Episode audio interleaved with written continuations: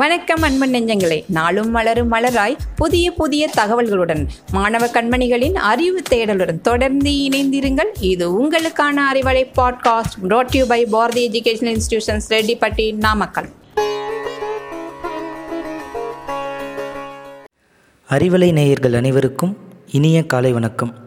ஒரு நீண்ட இடைவெளிக்கு பிறகு உங்களோடு இணைவதில் பெருமகிழ்ச்சி கொள்கிறேன் இன்று உங்களுக்காக மகாபாரதத்திலிருந்து ஒரு ஆன்மீக கதை என்ன நேயர்களே கதைக்குள்ளே போகலாமா மகாபாரதத்தில் பாண்டவர்கள் ஐந்து பேர் இருக்காங்க அதில் மூத்தவர் தர்மன்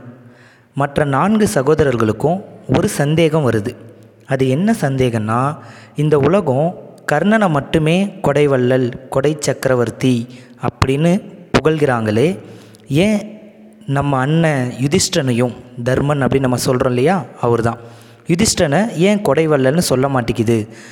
அவரும் தானே நிறைய தானங்கள் வழங்கிக்கிட்டு வராரு ஆனால் கர்ணனை கொண்டாடுற அளவுக்கு கொடைத்திறனுக்காக நம்ம அண்ணனை ஏன் இந்த உலகம் கொண்டாடலை அப்படின்னு ஒரு சந்தேகம் வருது இந்த சந்தேகத்தை நான்கு பேரும் கிருஷ்ணர்கிட்ட கேட்குறாங்க மாயங்கள் செய்வதிலும் லீலைகள் புரிவதிலும் வல்லவன் அவன்தானே அவனை விட வேறு யார் இந்த அகிலத்தில் உண்டு கிருஷ்ணன்கிட்ட போய் தன்னோட சந்தேகத்தை கேட்குறாங்க கிருஷ்ணர் சிரிச்சுக்கிட்டே அந்த நான்கு பேர்கிட்டையும் சொல்கிறாரு உங்கள் அண்ணன் யுதிஷ்டன் ஒரு சிறந்த அரசன்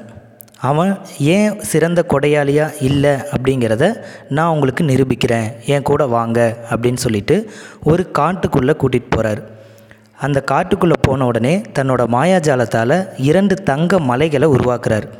இந்த இரண்டு தங்க மலைகளையும் உருவாக்கிட்டு அர்ஜுனா நீ போய் யுதிஷ்டனை வர சொல்லு அப்படின்னு சொல்கிறாரு அர்ஜுனன் போய் யுதிஷ்டனை கூட்டிகிட்டு வரார் வந்த உடனே யுதிஷ்டரா இந்த இரண்டு தங்க மலைகளையும் இன்னைக்கு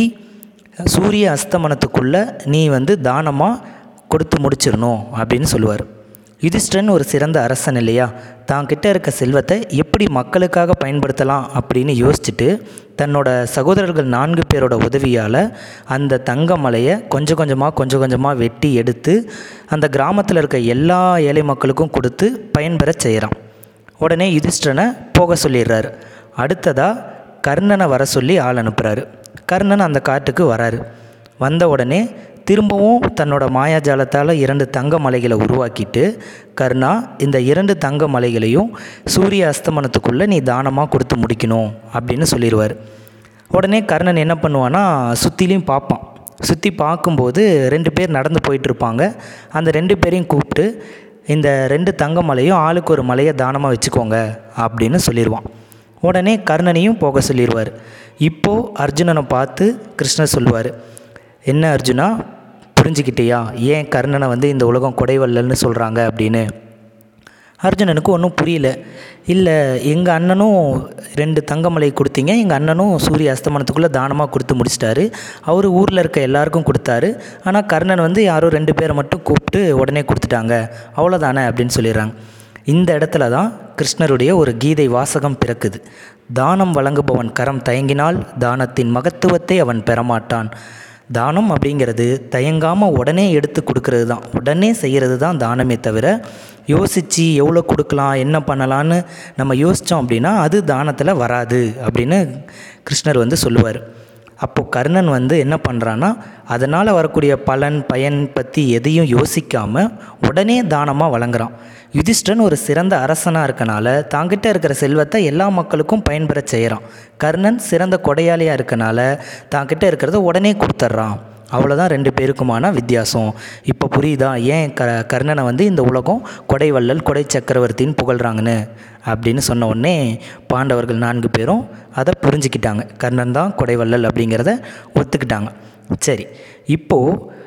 கர்ணனுடைய வாழ்க்கையை நம்ம பார்க்கலாம் ஒரு மனுஷனுடைய வாழ்க்கையில் நான்கு பேர் ரொம்ப ரொம்ப முக்கியமானவங்க மாதா பிதா குரு தெய்வம் இந்த நான்கு பேருமே கர்ணனுடைய வாழ்க்கையில் அவங்கவுங்களுடைய பங்கு என்னன்னு பாருங்களேன் மாதா குந்தி தேவி கர்ணன் பிறந்த உடனே ஆற்றோடு அனுப்பி வச்சுட்டாங்க பிதான் சொல்லக்கூடிய தந்தை சூரிய பகவான் கர்ணனுக்கு எந்த ஒரு கஷ்டத்துலேயும் உதவி செய்ய முன் வரலை குரு பரசுராமர் தான் கர்ணனுடைய ஆசிரியர் அந்த குருவும் சரியான நேரத்தில் உற்ற நேரத்தில் நான் கற்றுக் கொடுத்த மந்திரங்கள் அனைத்தும் கலைகள் அனைத்தும் உனக்கு மறந்து போகணும்னு சாபம் கொடுத்துருவார் தெய்வம் கிருஷ்ணன் கர்ணன் இறக்கும் பொழுது உயிரையே தானமாக கேட்டவர் தானே கிருஷ்ணன் அப்போது மாதா பிதா குரு தெய்வம் அப்படிங்கிற இந்த நான்கு பேர் கைவிட்டாலும்